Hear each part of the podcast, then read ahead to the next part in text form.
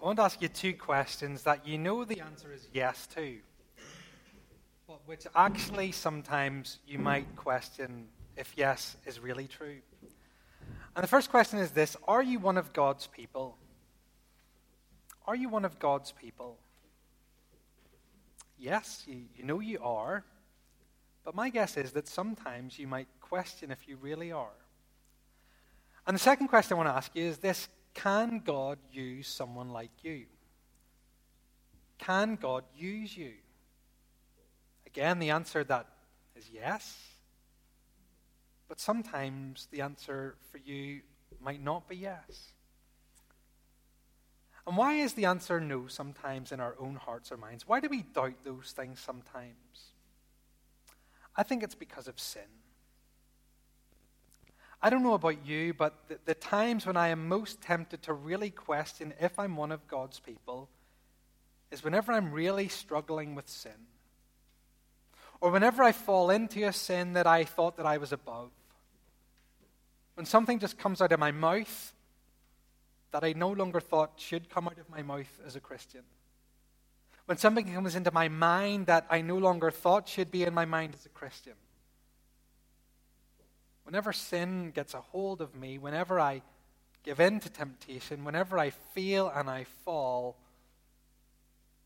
and that question, are you really one of God's people? Well, it sometimes is called into question in my mind. And it's exactly the same for the question can God use someone like me? And maybe that's the same for you. See, the thing that makes me think that God can't use me, the thing that makes me question whether God could really use someone like me, it's the sin problem again. It's that I am flawed, that I am weak, that I fail with my words and thoughts and actions. And I wonder sometimes can God really use someone like me? I know that I'm a minister, but because I sin, I wonder sometimes can God use me effectively? Can He use me how He really wants to?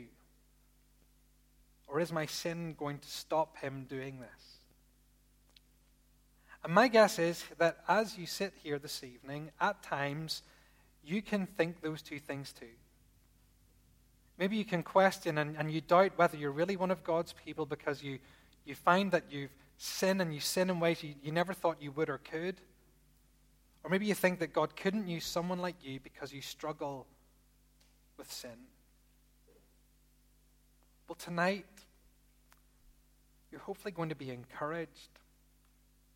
Tonight, you're hopefully going to leave here later on with the answer of those two questions as being a solid yes. You're going to leave here later, hopefully, saying, Yes, do you know what? I am one of God's people because God has chosen me and He's at work in me and He's got me. And I can be used by God because even in spite of my weakness and failures, God is a God who uses sinful people. And we see this in the life of Samson. You see, Samson, in some ways, well, his life is like Christ's. In some ways, Samson is, is a mirror of the Lord Jesus Christ to come. It's interesting, isn't it? That verse from Romans. Me and you, as Christians, were meant to be made into the more likeness of Christ. Our lives are meant to resemble the life of Christ. And it's really interesting with Samson because his life, in some ways, resembles the life of Christ. There, there's three ways it does. First of all, there's a special birth. It's amazing, isn't it?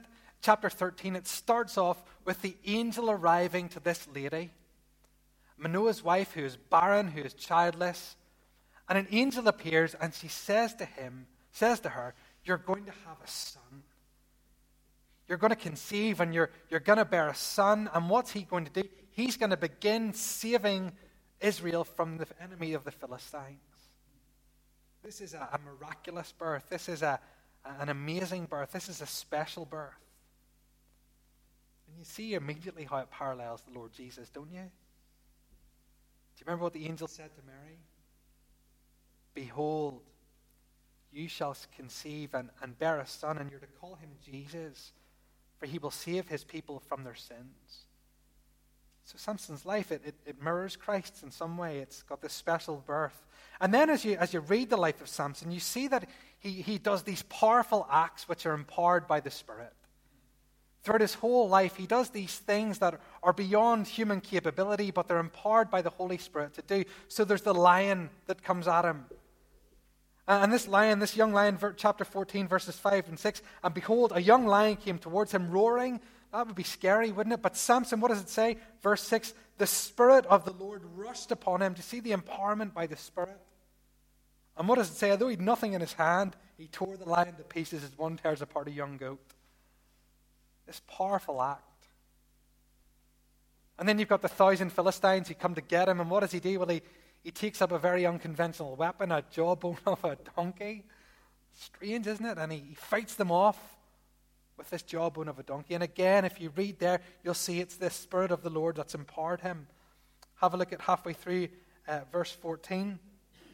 Then the Spirit of the Lord rushed upon him, and the ropes that were on his arms became as flax that had caught fire, and his bonds melted off his hands. And he found a fresh jawbone of a donkey and put it on his hands and took it, and with it struck a thousand men. He was able to do these amazing, powerful acts, having been empowered by the Spirit of God. And again, you, you see it pointing to Jesus, don't you? Jesus, just as he's about to start his, his public ministry, he's baptized by John in the River Jordan, and, and he comes up out of the water, and the Spirit of God descends upon him like a dove and rests upon him, symbolically showing that he has been empowered by the Spirit of God for the ministry he's about to take part in. And then he does all of these amazing acts, all empowered by the Spirit. He, he, cleanses, he, he cleanses the lepers, like we heard this morning. He raises the dead. He, he makes blind men see. He opens up deaf ears. So Samson's life, in some ways, it, it, it's, it's, it's a reflection of, of Christ. And then the third way, well, it's his victorious death, isn't it? It's his victorious death. He's married to Delilah, and, and she's married him simply in the hope of seducing him to get the reward. Did you notice it? What he was offered? 1,100 pieces of silver per person. If she was able to reveal to the Philistines what Samson's strength was. And So she nags him and nags him and nags him and finally gets the answer out of him. And then she betrays him. Then Samson is taken and he's humiliated. He has his eyes gouged out and he's beaten harshly.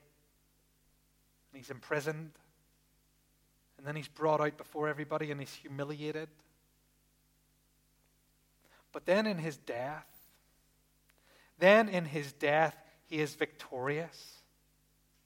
See, what happens at the end is that he's brought into the temple of Dagon, and all the Philistines are rejoicing at how great and powerful their God is. Oh, Dagon has given us and given him into our hands. Look at our God. Look what he's done. You see, the Philistines are enemies of God, and their God is an enemy of the true God. And what does Samson do in his death? He's victorious over them. He, he pushes the pillars. He opens up his right and his left hand, and he pushes the pillars and he dies in the midst of this crush. But the enemies of God are defeated. And Dagon, the enemy of God, is crushed. And you see how it points us to Jesus, don't you? You see how that life of Samson in some ways reflects the life of Christ. It was only 30 pieces of silver, wasn't it? That Judas betrayed him for. And then he was taken and they humiliated him, didn't they? They, they put on the crown of thorns on his head and they, they put on the purple robe around him. And they got down and they, they mock worshipped him. They spat upon him. And then they led him out to be humiliated more by dying on a cross. But as Jesus' right and left hand were stretched out on that cross, and as he bowed his head in death, he defeated the enemies of God, sin and hell and Satan himself. You see, Samson, in, in some ways, his life reflects the life of Christ. In some ways, he's like Jesus. But in so many ways, he's not. Isn't that true? In so many ways, he's not. Um, and we'll get on to how he's not like Christ, but, but before we get on to that, I, I just want to clear up that Samson was one of God's people. Samson was a believer, if you like. And some people, they, they, they look at his life and they look at what he did and they look at how he lived and they think to themselves, how could someone like that, how, how can you say someone like that is really a believer? Well, there's lots of evidence to show that he's a believer. And, and let me point to, to three places. First of all, let me point to Hebrews chapter 11. Hebrews chapter 11, it's that famous part of Hebrews where the writer kind of recounts all of the great men and women of faith. All these people who were saints, all of these people who are being kind of cheered on for, for who they were, that they were God's people. And it's really interesting because it has people like Abraham and Moses and, and all of these great people who did great things. But you notice who's there? Look at the bottom of your, your handout, verse 32. And what more shall I say? For time would fail me to tell of Gideon, Barak, Samson, Jephthah, of David and Samuel and the prophets, who through faith conquered kingdoms, enforced justice, obtained promises, stopped the mouths of lions, and quenched the power of fire, escaped the edge of the sword, were made strong out of weakness, became mighty in war, put foreign armies to flight. But we see it here in the New Testament, don't we? Samson is considered by God as one of his people. Flawed believer? Absolutely. A believer who struggled with sin and, and did things that we struggled to, to understand how a believer could do? Absolutely. But he was a believer according to Hebrews chapter 11. And we also see it in a couple of ways within our passage. First of all, we see it in that he was a man of prayer. Now, it doesn't seem he prayed very much, but we find two places in these chapters where he prayed. We don't have chapter 15 printed out, but in chapter 15, there's a point where he needs a drink and he cries out to God to provide for him. He asks God for provision. And then we see him praying again in chapter 16 whenever he's brought into the, the temple of Dagon and he prays for strength that he could bring the house down. He prays to God. He's a man of prayer, which is, again is another indicator that he's a believer, that he's one of God's people. But the biggest, the biggest piece of evidence that he's one of God's people is his birth and, and what he was claimed for by God. You see, God had chosen him before the foundation of the world for a job the angel appears and the, the angel says of his birth, and the angel says he's going to save the Philistines or start to save them from start to save the, the Israelites from the Philistines. He was chosen by God before he was even born. And then whenever he was of age, he was set apart as a Nazarite. Now you and I are sitting here tonight and we go, What is a Nazarite? Good question. A Nazarite was someone, it's described in Numbers chapter 6. And, and they take a period of their life and they dedicate that period of their life to God for a special task. And so maybe, let's say, there was a team of us deciding to go on a short term mission to Romania next summer. We might go down to the temple and declare ourselves to be Nazarites for the time we're away. And so, what that would mean was that the time we're away on mission, we won't shave our heads, we'll let our hair grow, and we won't touch alcohol, and we won't touch a dead body because these are the signs that you're a Nazarite, that outwardly you're saying, inwardly I'm dedicated to God. So a Nazarite is someone who's dedicated to God for a purpose, for a short time. And they show outwardly they're dedicated by not letting their hair get cut, by not drinking alcohol, and by not touching dead corpses. But it's interesting, isn't it? Because before Samson is born, God says to his mother, Your son shall be a Nazarite from the moment he's born until his death. And it's interesting, isn't it? Because because Samson isn't making himself a Nazarite. God has elected him to be a Nazarite. God has chosen him to be set apart. God has chosen him to be different. God is the one who, who makes him a Nazarite. That word Nazarite, it simply means set apart, sanctified. It's similar to the New Testament word saint. That's the idea. God declares him to be a saint from the moment he's born until the moment he's died. Set apart by God to be a saint. Samson was one of God's people. And the reason why I'm, I'm making such a, a strong kind of description of that, the reason why I'm making such a big claim about that, is because his life was so unlike Christ. His life was so flawed. His life was so messed up. Samson was a, a walking disaster when it came to sin. You see, he had a life that was completely marred by it. And we see it in lots of ways in our passages. We first of all see him just kind of, all the, all the vows of a Nazarite, he, he just breaks them all. He's no regard for his special status. So, a Nazarite, they're not meant to, to drink alcohol, they're not meant to touch a dead body, and they're not meant to have their head, their hair cut. And he has all of these broken, doesn't he? We see him, first of all, with the alcohol in, in, in chapter 16, verse 10. Uh, he's getting married, and so what we're told is his father went down to the woman, and Samson prepared a feast there, for so the young men used to do. And that word feast, in the original language, it means drinkings. He prepared drinkings there. He was getting married to this woman, and what did he do? He, he arranged a big drinking session. Now, just to say, the, the Bible does not say that Christians can't have alcohol. It doesn't say that. But Nazarites were not meant to have any. They weren't meant to touch the stuff. And here he, he totally disregards that. And he prepares a good big drinking session for his wedding. And then they weren't meant to touch dead bodies. And again, he just disregards this, doesn't it? You saw it when he fought the lion. He, he killed the lion with his bare hands. And then he goes back to home at some point and he's coming back to Timnah. And on his way, it's like he retraces his steps. Oh, I remember when I came down here and that was the big lion. And he gets to where it was.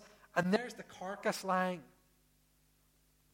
And inside the carcass, the, the bees have made a, a beehive and there's honeycomb. And what does he do? He totally disregards it. Disregards what he's not meant to do. And he, he touches the lion's carcass. He gets the honey out of it. And then again, we see it whenever it comes to, to fighting off the Philistines. He've come to get him. He, he takes the fresh jawbone of a donkey. There's the donkey decomposing. This will make a handy tool. And he, he touches it and he grabs it. He touches the dead body. And then there's the hair, isn't there? He knew Delilah would have it cut off. The last three things she told him she'd had done to him, he knew that she'd have it cut off. But he told her anyway. He didn't care.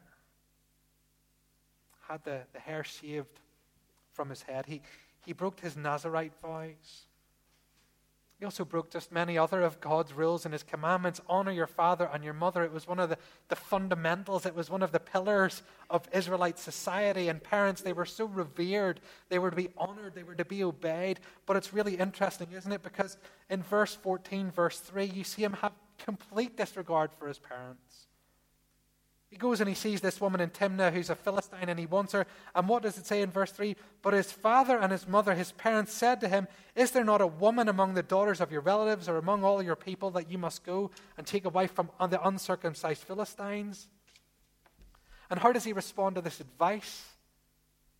How does he respond to this possibly even command of his parents? Samson said to his father, Get her for me. She's right in my eyes. Listen, Dad, don't care what you're saying to me. Don't care how you feel about this. I want her. Go get her. Complete dishonor for his parents. Complete dishonor. And then what else do we see? We, we see that Samson is a man who just lives out of lust. He just follows his desires doesn't check them against God's word, doesn't check them against what God wants. He, he just sees and he wants and he takes. The woman in Timnah, he, he saw her. And this was what he said again to his father She's right in my eyes. Okay, God, she might not be right for me according to what you think. She might not be right for me according to what the scriptures think, but she's right in my eyes. He sees women with his eyes and he wants them and he takes them before he sees Delilah and marries her, he goes down and he, he sleeps with a prostitute. And, and Samson is a man who is just completely consumed with lust, consumed with just going after what he wants, with complete disregard for God's word. And even the fact he intermarries with the Philistines. Again, do you remember whenever they were about to go into the land for a few weeks ago? And one of the commands God said was, Do not intermarry with them because they'll take you away from me. And yet, the only people he's interested in are the Philistine women. Samson is a man who is completely and utterly flawed. He's a man who sins over and over and over again. And I think that the root of his sin is pride. Do you know what? I'm the Nazarite. I've been chosen by God. I'm strong. I'm powerful. He's proud. And he feels so strong. He, he thinks that he can stand in some ways against God and, and God's word. He's proud. It's the underlying sin under the other sins, I think.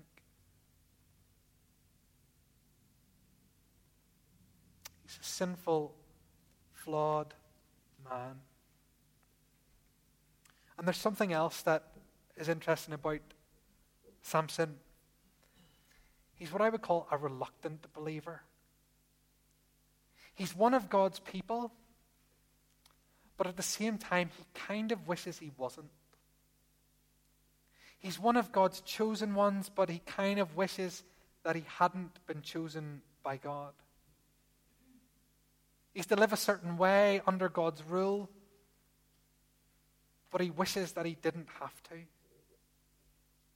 And we see this in a number of ways. We see, first of all, that this is actually what the whole of the Israelites were feeling at this time. They were under the, the rule of the Philistines. They were living under their rules, living under their laws, living under their commands. They'd embraced their way of life. And the Philistines' way of life, it was, well, different from the way God would have had them live. But they'd embraced it. And how do we know they embraced it? We know because of what happens at the very start of chapter 14. Sorry, of 13. We know the pattern, don't we? We've seen it over the past number of weeks. The people do evil in the eyes of the Lord. Then the Lord sends oppressors. Then the people cry out. And then God sends a deliverer. But not here. Look at it. The people of Israel did what was evil in the sight of the Lord. So the Lord gave them into the hands of the Philistines for 40 years. That's it. There's no crying out. They're not asking to be rescued from the Philistines. They're not asking to be saved from the Philistines. No, because they're just quite glad they're living under the Philistines. They like their culture. They like their way of life. They like it better than the life that God has for them. And this is the same with Samson. I think one of the reasons why he kept going to the Philistine women, why he kept going to the Philistines, was because he wanted to be like them. He didn't want to be separate. He didn't want to be different. He didn't want to be a saint. He didn't really want to be one of God's people. Even though he was, he longed desperately not to be. And it's really sad because if you look at verse 17 of chapter 16, do you see what Samson says when he finally tells Delilah that it's his hair? And he told her all his heart, and he said to her, A razor has never come upon my head. For I have been a Nazarite to God from my mother's womb. So he says, Listen, I'm a Nazarite. I've been a Nazarite my whole life. Delilah, I've been set apart my whole life. I've been a saint my whole life. I've been one of God's people my whole life. The strength I have is from my head. And then look what he says If my head is shaved, then my strength will leave me, and I shall become weak and be like any other man. But you see his longing? I just want to be like other men. Delilah, I'm telling you this so that you'll shave my head and so that I'll just become like any other man. It's interesting that the text tells us that he loved Delilah. And it's almost like he's telling her this in the hope that, that once his head is shaved and he's no longer set apart, that he's no longer one of God's people, that she'll accept him and love him back. But of course, she's just in it for the money. But you see that there, don't you? He's a reluctant believer. He's set apart by God. He's one of God's people, but, but he doesn't really want to be. Folks, I don't know about you, but I relate to Samson. And my guess is that you do too. I'm sure at times that just have felt so sinful that you've questioned whether or not you're one of God's people. But my guess is at times also you don't want to be one of God's people. Maybe you look at the culture around you, you look at what your friends do, you look at what your unbelieving family do, you look at how people live, you look at their values, you look at their lives. You, you look at the fact they don't really care about big issues or moral values. You see the freedom they seem to have. And maybe you can find within your own heart that you actually don't want to really be one of God's people, even though you are. Can you resonate with that? You see, I think we're all like Samson. I think we're all like him at different times in our lives. I'm not saying we're continually like him, but I think at different times we are like Samson. And what I want to say to you, if you're here tonight and you really resonate with him, if you're here tonight and you resonate with him because you're sinful and you're struggling with sin and you're flawed and you keep making the same mistakes again and you're really dealing with doubt of your salvation because of sin, what I want to say to you is that God knows you're a sinful person and God has saved you. God knows what you're struggling with, but God has saved you. Just because you're struggling with sin, what I want to say to you is it doesn't mean you're not one of God's people. It means you're one of God's people who's fighting sin. Another thing I want to say to you is if you find yourself, your heart's divided, you are one of God's people, but you don't want to be sometimes, what I want to say to you is this that that is not unusual, that it's not abnormal. But I want you to know that God has you and He won't let you go. He won't let you go. And regardless of your sin and regardless of your divided heart, God can also use you. He used Samson. He can certainly use someone like you. Now, please don't mishear the message that I'm trying to preach. Because whenever you preach a message like this, people can actually mishear you. So let me just clarify a couple of things I'm not saying. The first thing I'm not saying is don't fight against sin. I'm not saying that. I'm not saying don't give it. I'm not saying don't say that sin's no big deal. I'm not saying that, that you should accept sin in your life. I'm not saying that, okay? That's what I'm not saying. I'm not saying don't fight sin. I'm not saying accept sin. You see, you and I, we're in a better position than Samson because in the Old Testament, the Holy Spirit came upon people to empower them for service. And in the New Testament, we see that the Holy Spirit comes upon people and it gives them gifts for service. But in the New Testament, we also see that the Holy Spirit comes upon people and it empowers them to stand against sin. In the New Testament, we see that the Holy Spirit comes upon people and it gives them new hearts, a new character. It produces fruit, not just gifts. So I'm not saying here tonight, listen, if you're, if you're struggling with sin, you, don't, don't worry about it and just leave it. I'm not saying that. We should be fighting sin. We should be resisting temptation. In the power of God's Spirit, we should be taking on board the Word and trying to live in light of it. So I'm not saying just accept sin and don't fight it. That's not what I'm saying. The other thing I'm not saying is that it's okay to live with a foot in both camps. It's not. You will be miserable. If you live as a Christian who's trying to live both lives, you know God's called you, you know you're one of His people, but you're just attracted by the world and you're trying to live both lives, you're just going to be a miserable Christian. Because you won't be able to sin with all your heart. You'll be miserable. So I'm not saying continue that journey with a foot in both camps. What I'm encouraging you to do instead is do what the Spirit has empowered you to do and take a step for Jesus and live wholeheartedly for Him. I want to say to you if, if you're living with a feet in both camps, the only way you're ever going to be happy is by walking in obedience to God. So I'm not saying if you're in two camps or you've got this divided heart that it's okay and you'll have a good time living like that. You won't. But what I am saying to you is this that if you find yourself in this position tonight, struggling with sin, or a foot in both camps, what I'm saying to you is if you find yourself in this position tonight, God can use you just as you are. And you're one of God's people, just as you are. And how can I say that with such confidence? Because of the victorious death of Jesus. All that sin you regret, all that sin you struggle with, all that sin that feels that it's got you ensnared. Christ has died that that could be forgiven. A victorious death. God is sovereign over our salvation from the beginning to the end. And tonight, if you're in the midst of a trial with sin, if you're in the midst of living in two camps, what I want you to be assured of is that God has got your hand. And He's not going to let you go. And even in your weakness, even in your failure, He can use you for His glory. Let's pray together.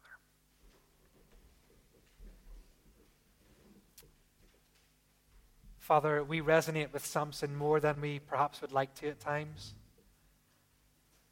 At times we're ensnared, it feels, by sin, unable to fight or resist. At times we willfully just disregard your word and, and we live after our own heart's desires rather than your desires for us. And Lord, we want to thank you tonight for your grace and for your mercy. Thank you tonight for the forgiveness that is ours in Christ.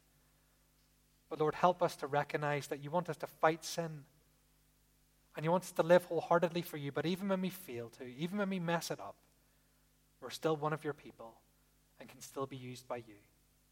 Thank you for your grace. Thank you for your mercy. In Jesus' name.